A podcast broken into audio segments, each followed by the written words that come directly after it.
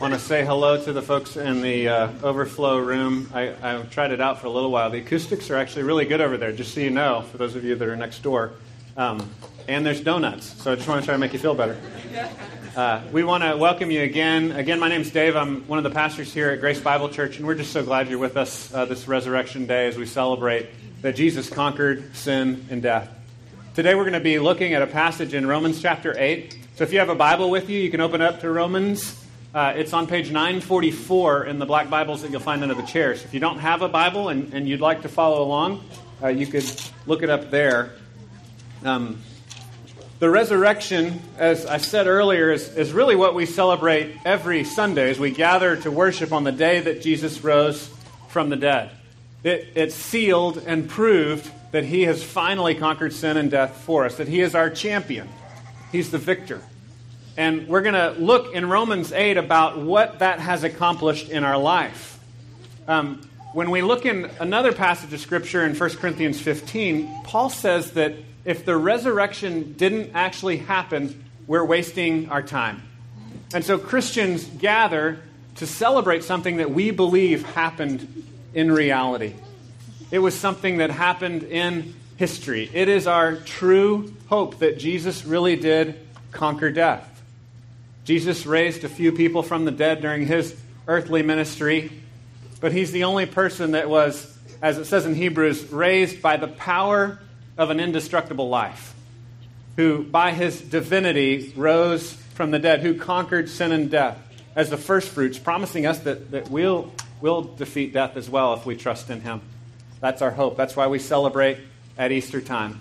And, and so, what I want us to focus on this morning is, is those benefits that we have through that resurrection, what Jesus accomplished for us. We're going to read Romans 8, verses 1 through 11. And I want to start by kind of centering us on what it says at the end at verse 11.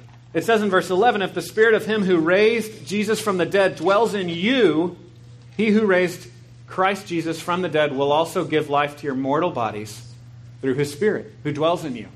Now, we don't have time uh, today, this morning, to cover all the details of the conditions that you're about to hear. As I read the whole text, you're going to hear a condition, a if clause, that shows up again and again. If the Spirit lives in us. It's very clear in Ephesians chapter 1 and in many other places in the New Testament that if you trust in Jesus as your Savior, His Spirit dwells in you. A lot of people might try to tell you that you need some sort of special, bizarre experience, some kind of second experience to know that the Spirit is in you. And I'm not against bizarre experiences, those are great. But if you trust in Jesus, His Spirit dwells in you. And so I just want to settle that up front because we're really not going to take time to dig into that much more, but settle that condition. If, if you trust in Jesus, His Spirit is in you. And then all the logic of this text, you can go back and read the whole book of Romans for yourself to kind of understand that more deeply. But all the logic of what he's going to say here is based on do you trust Jesus? Then, then that spirit, that spirit of life, that resurrection spirit is in, is in you. And there are great benefits that come along with that. So if you'll follow with me, we'll read Romans 8, verses 1 through 11. It says, There's therefore now no condemnation for those who are in Christ Jesus. For the law of the Spirit of life has set you free in Christ Jesus from the law of sin and death. For God has done what the law, weakened by the flesh, could not do. By sending his own Son in the likeness of sinful flesh, and for sin, he condemned sin in the flesh, in order that the righteous requirement of the law might be fulfilled in us, who walk not according to the flesh, but according to the Spirit. For those who live according to the flesh set their minds on the things of the flesh. But those who live according to the Spirit set their minds on the things of the Spirit. For to set the mind on the flesh is death but to set the mind on the Spirit is life and peace. For the mind that is set on the flesh is hostile to God, for it does not submit to God's law. Indeed, it cannot. Those who are in the flesh cannot please God. You, however, are not in the flesh, but in the Spirit. If, in fact, the Spirit of God dwells in you. Anyone who does not have the Spirit of Christ does not belong to him. But if Christ is in you, although the body is dead because of sin, the Spirit is life because of righteousness. If the spirit of him who raised Jesus from the dead dwells in you, he who raised Christ Jesus from the dead will also give life to your mortal bodies through the Spirit who dwells in you. Amen. Let me pray for us. God, we thank you for the life, for the resurrection power that you promise us. And God, we, we need it. We live in a, in a broken world. We live with pain. We live with death. We live with decay. We need your resurrection power. We, we ask you that you would teach us how to, to live trusting your spirit, trusting your spirit of life. We thank you. You died for us. We thank you that you give us life. And we pray in Jesus' name. Jesus. Amen. Well, our, our church has been very involved in Guatemala. A lot of you know we just had a, a trip again a few weeks ago. The first time I got to go to Guatemala was about a year ago. And on these trips to Guatemala, we had the great joy of, of sharing resources with people that they don't have available, as, as well as sharing the hope that we have in Jesus Christ. Uh, ministering to people's needs, both in, in word and in deed.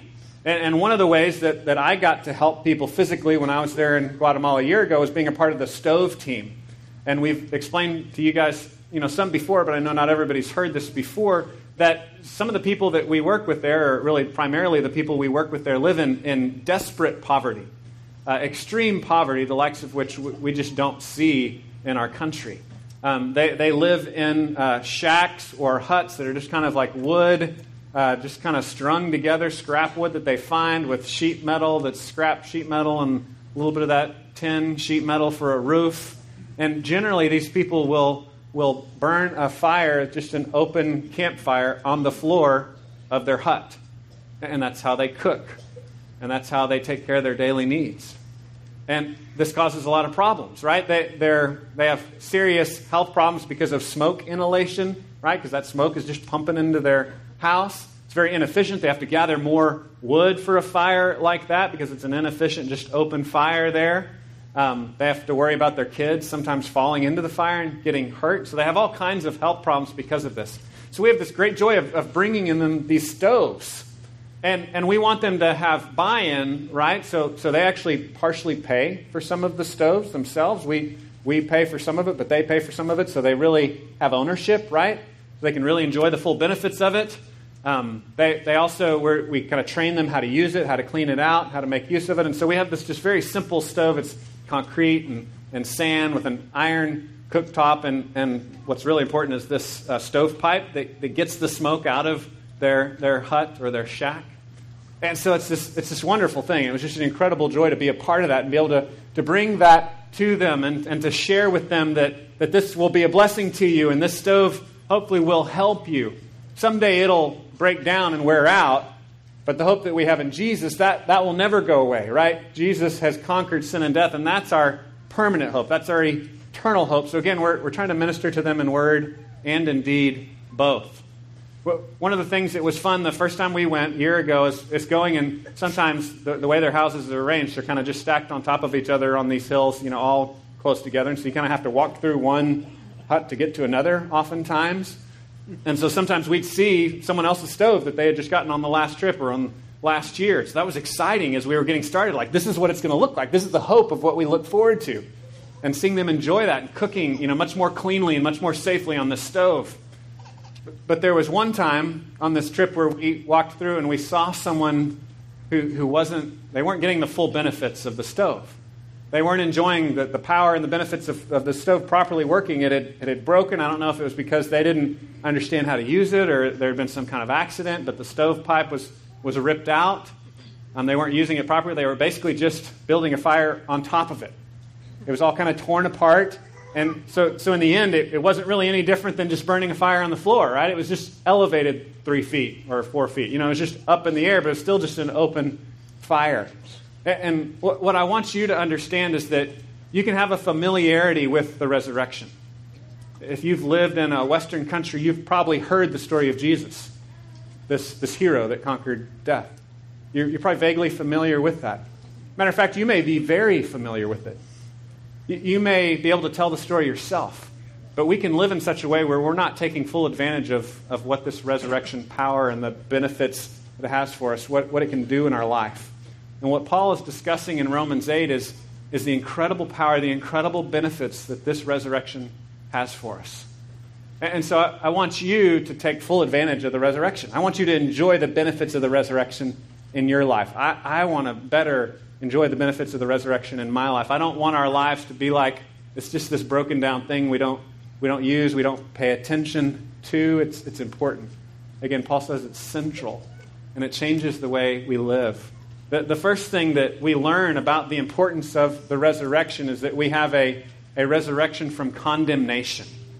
So if you look at verse 1 in, in Romans 8 1, he says it this way There is therefore now no condemnation for those who are in Christ Jesus. This is active. I was just talking to a friend the other day. He's like, I've never really noticed that it says now, right? There's therefore now no condemnation for those who are in Christ Jesus. It is real. This is a reality in your own life. Take advantage of these benefits. Verse 2 says, For the law of the Spirit of life has set you free in Christ Jesus from the law of sin and death. For God has done what the law, weakened by the flesh, could not do. By sending his own Son in the likeness of sinful flesh and for sin, he condemned sin in the flesh. So it says there, there's now no condemnation for those who are in Christ Jesus. There's, there's no condemnation. And it says, where did that condemnation go? We feel condemnation, right? We, we have a sense of condemnation. It says that condemnation that we feel, that we sense, was put on Jesus. It says in verse 3, He condemned sin in the flesh by sending his own son in the likeness of sinful flesh and for sin. So, what it's telling us is that Jesus is our substitute, and he took our condemnation away. We have condemnation. We know condemnation. I, I know I'm a failure. I know I've let people down. I know I'm not everything that God has made me to be, and Jesus takes that condemnation for me. I, found a picture. I was trying to kind of help you to feel what this is like, right? So, here's a picture of a kid that's missed the bus, all right? I, I won't sing the 80s song for you, but I just kind of want you to feel that feeling. Have you ever had that feeling, right? I've, I've missed it, right? Maybe it's not just physically a, a bus that you've missed. Maybe it's an opportunity in life, right? Like, well, now I'm too old, or now I've been passed up for that, uh, that promotion, whatever it may be. Have you ever had that feeling of, of being like an outsider, being, being on the outside? You want, you want in, you want to be a part of something good, something healthy, something life giving, you feel like I'm, I'm on the outside. I'm not a part of that. I'm missing out. I, I have these nightmares sometimes. Maybe you've had this kind of nightmare, like you show up, um, maybe like the, the miss the bus stop uh, idea is where I first started with this, that like you're going to a sporting event and, you miss it, like the team's there and you're, you're trying to get there. Have y'all ever had those kind of nightmares? Like it's been more than 20 years since I played on any kind of team. I still have those nightmares, like, oh no, I showed up and I don't have my gear or I missed the bus, right? You, you, ever have that feeling of being on the outside? Or, or, a nightmare I have, you may not have this one, is like showing up for a sermon and, and you're unprepared and haven't studied for it. Have you ever, you have that one? Sometimes I have that one. Um, maybe, you know, in your job, you give briefings and you have this nightmare that I show up for the briefing and I don't have the PowerPoint or, you know, whatever it may be. We, we know this feeling because we live with it every day. So we might have these weird nightmares that are a little connected to reality, but, but we live it too we live the reality of being unprepared, being naked, being uh, uncovered, being laid bare, not ready for whatever is in front of us. We see that played out in the garden when Adam and Eve first sinned and they hid in the garden. It says we, we knew we were naked and so we hid. Do you, do you have that feeling of, of being ashamed before God, being ashamed before other people? There's a lot of things that we do as people to cover that up. There's a lot of things that we take on to try to fix that shame, to try to fix that condemnation, to try to work our way out of it. And the, the text says nothing that we can do in our flesh is going to dig ourselves out of that hole. You can, you can work harder, you can still feel condemned and think, okay, well, I'll just work even harder. It's not going to dig you out. Look at what it says again. It says, There's therefore now no condemnation for those who are in Christ Jesus. That's the condition. Are you in Christ. If you're in Christ, there's no condemnation in him. For the law of the Spirit of life has set you free in Christ Jesus from the law of sin and death. He's saying there's two laws at work here there's a law of sin and death, the law of this is how we operate in our flesh. He goes on to detail that, verse 3. For God has done what the law, weakened by the flesh, could not do. By sending his own Son in the likeness of sinful flesh, and for sin, he condemned sin in the flesh. So, what Paul's trying to say here is that there's, there's a law of the way things work, right? God tells us do right, things will go well with you. Be righteous, love people well, be holy, live, live a good life. And we say, okay, I'll, I'll do that, but that law is weakened by our own flesh. It says in Hebrews 8 the, the problem wasn't ever with God's law, the problem was always with us.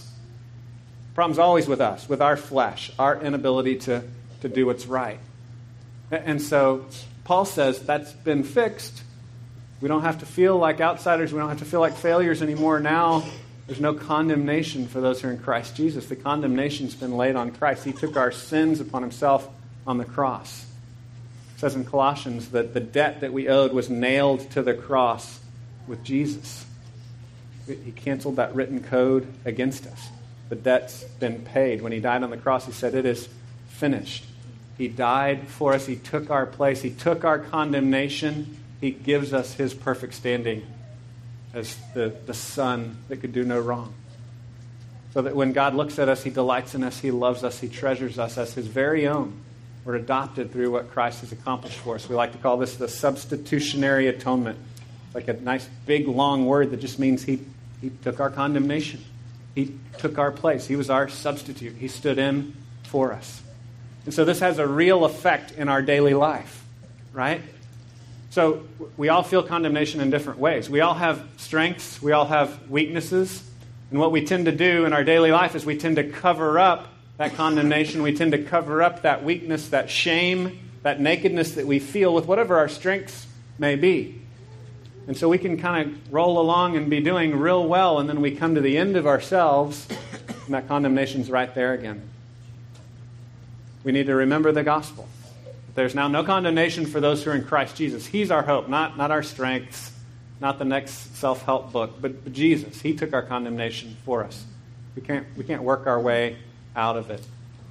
I was just uh, interacting with a friend earlier in the week who was saying that they were reading a book that was encouraging them um, to kind of no longer see the voice in their head as themselves, but to observe it as an outsider, right? And, and, I wrote back, this, this person I don't know is, is a believer necessarily. I wrote back that I, I find it important to take a next step and actually talk back to the voice in my head, right? I told her, don't tell anybody because people will think I'm crazy.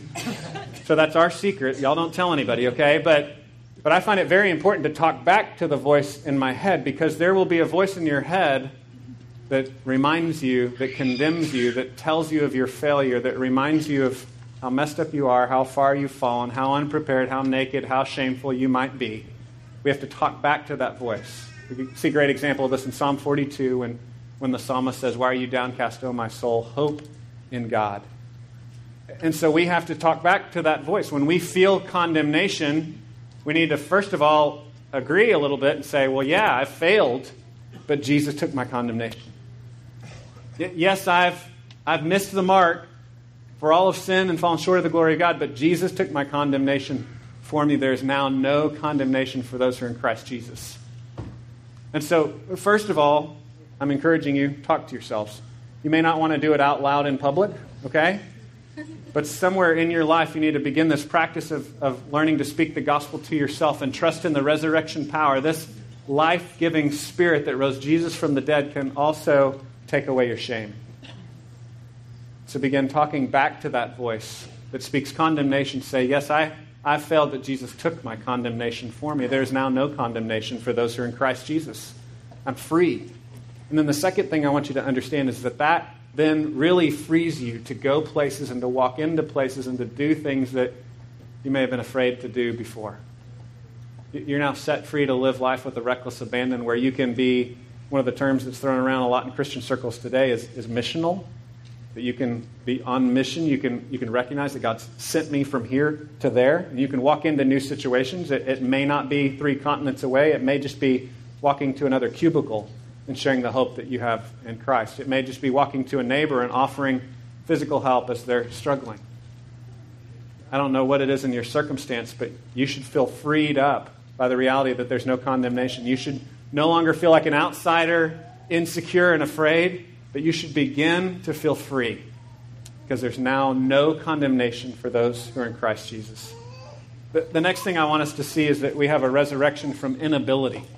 A resurrection from inability. So he got into this a little bit when he was talking about the spirit of the law, which is, is weakened by our flesh, right? This law of sin and death. And then he compares that to the, the, to the Spirit, the law of life, the supernatural law of this resurrecting power of Jesus. He, he goes into more detail in verse 4. Look at verse 4. He says, In order that the righteous requirement of the law might be fulfilled in us, who walk not according to the flesh, but according to the Spirit. For those who live according to the flesh set their minds on things of the flesh, but those who live according to the Spirit set their minds on the things of the Spirit. For to set the mind on the flesh is death, but to set the mind on the Spirit is life and peace. For the mind that is set on the flesh is hostile to God, for it does not submit to God's law. Indeed, it cannot. Those who are in the flesh cannot please God. My question for you is do you, do you believe that? Those, those who are in the flesh cannot please God. We say again and again here that this, this applies to whether you're a rebel that's like, forget this religion stuff, or you're religious, holier than thou, and you're giving it all you got to be really, really good. Either way, you can be trusting in your flesh. Because the mind that's set on the flesh cannot please God. In the end, it leads to death. Your flesh can't do it. You're not strong enough. You lack the ability, you lack the strength. You need a supernatural power that, that overcomes the death that's at work in you. You need a supernatural power that'll come from the outside. You need this, this Jesus who entered into our world, who lived and took our place and gives us his righteousness and gives us that resurrecting power. One of the joys I have as a father is I helping my kids do things uh, that they couldn't do before. Um, now that they're getting older, they can help me do things I couldn't do before, right? But when they were little, one of the things we enjoyed doing was helping them learn to swim. I have a picture here of, of a daddy helping a little boy to swim. It's a great joy, right? Um, I can remember one time when they were very young pulling one of my kids out of the water when they were about to drown.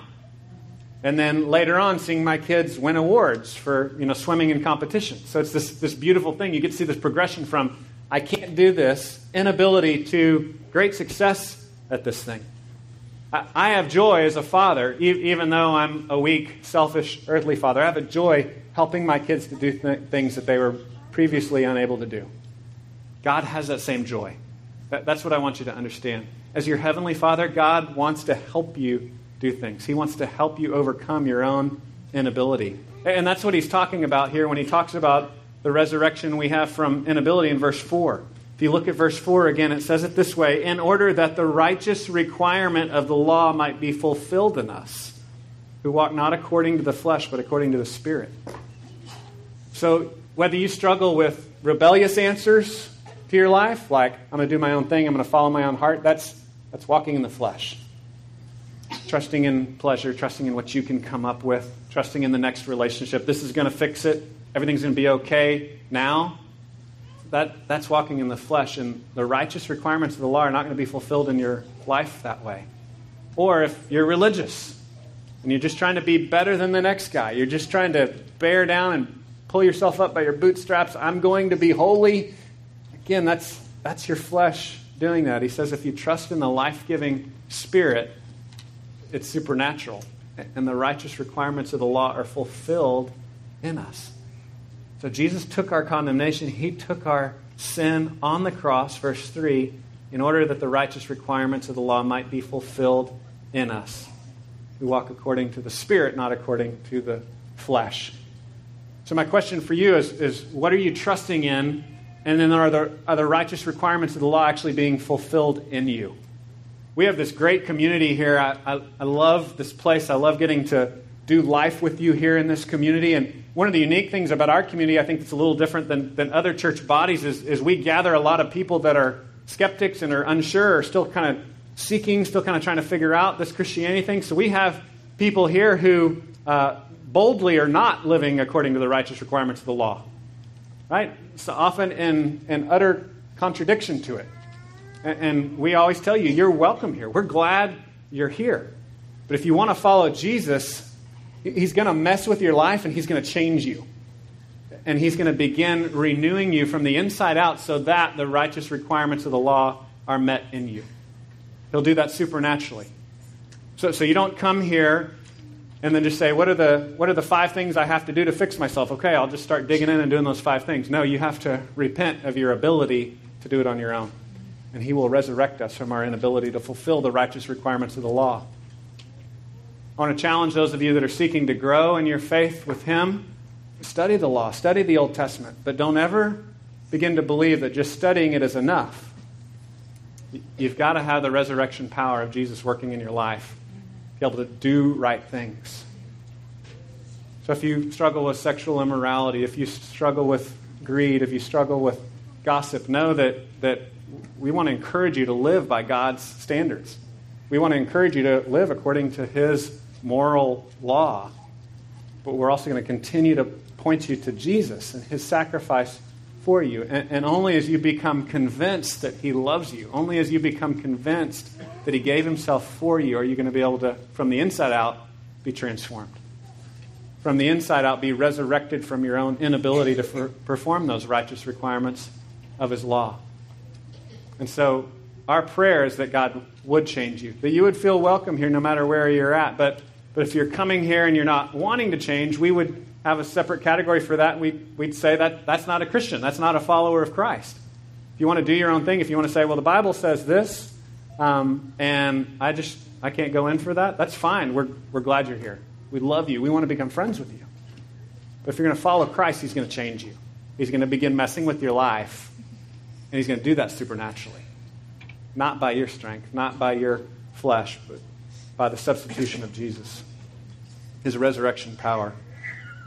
And this last idea that we come to is a resurrection from pain. We all live with, with pain, right? daily pain, uh, some of us more than others.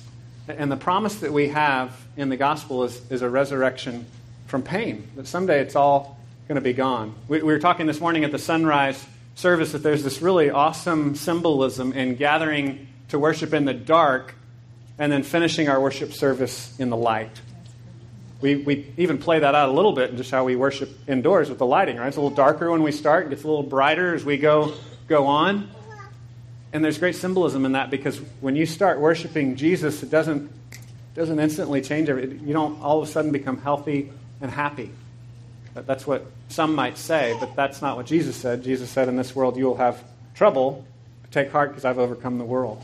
You're going to struggle. You're, you're going to still have pain, but the resurrection is our hope that Jesus has ultimately overcome that pain. That we look forward to what Re- uh, Revelation describes as no more tears, no more crying, no more pain. Look again in Romans 8, starting in verse 9. It says, You, however, are not in the flesh, but in the Spirit, if in fact the Spirit of God dwells in you. Anyone who does not have the Spirit of Christ does not belong to him. But if Christ is in you, although the body is dead because of sin, the Spirit is life because of righteousness.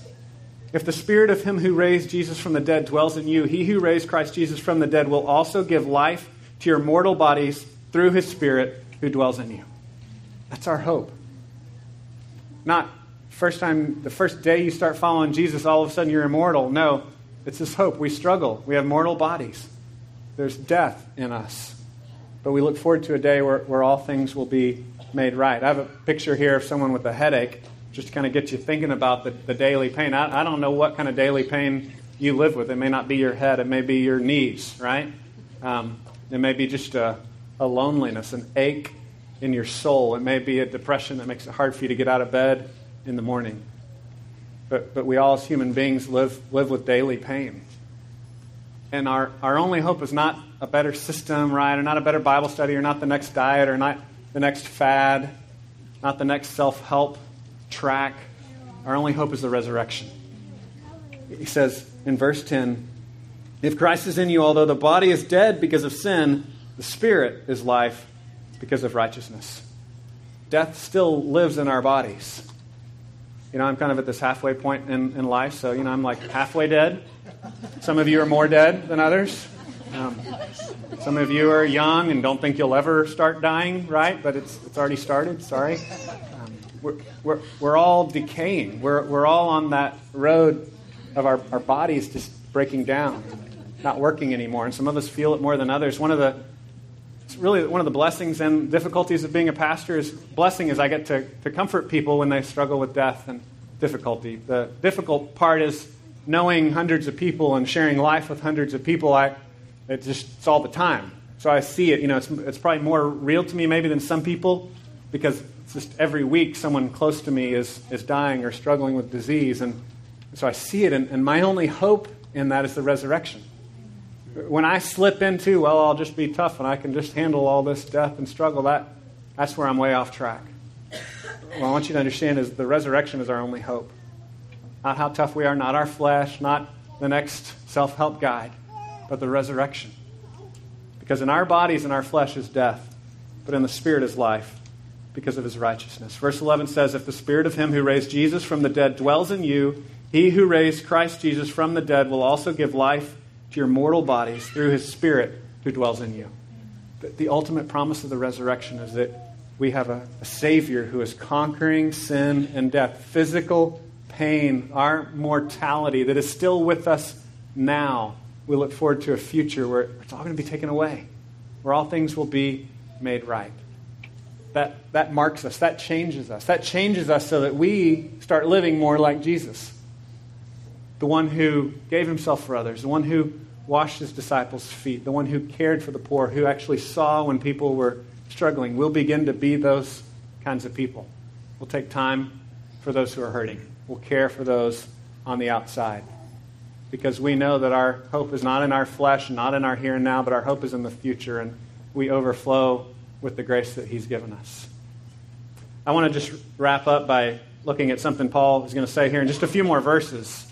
He says in Romans 18, For you did not receive the spirit of slavery to fall back into fear, but you have received the spirit of adoption as sons, by whom we cry, Abba, Father. I know a lot of you know what that means. You know what it means to be able to cry out to God as your Father, this good daddy who's with you, who helps you, this good shepherd who leads you to good things and good places. But I also know some of you have no idea what that means. I'd love to talk to you more in detail about what that means. I'd love to talk to you after or this coming week if you want to call or, or email. But just in a nutshell, what it means is, is not trusting in your flesh anymore, is the way he's put it in this text. Not trusting in your own strength, not trusting in your muscles, not trusting in your mind, not trusting in your circumstances, but, but entrusting yourself to Jesus is the only solution, is the only one that could take your sin and condemnation, and is the only one that can give you resurrection. That is what we celebrate at Easter. Let me pray for us. God, we thank you that you love us and you gave your Son for us. As we celebrate your conquering power through the resurrection, help us to believe with all of our hearts and help us to live in newness of life. We pray that you would transform this community so that people wouldn't say, hey, those people are great, but people would look at our lives and say, something supernatural has happened. God is transforming them. We ask this for Jesus' sake. Amen.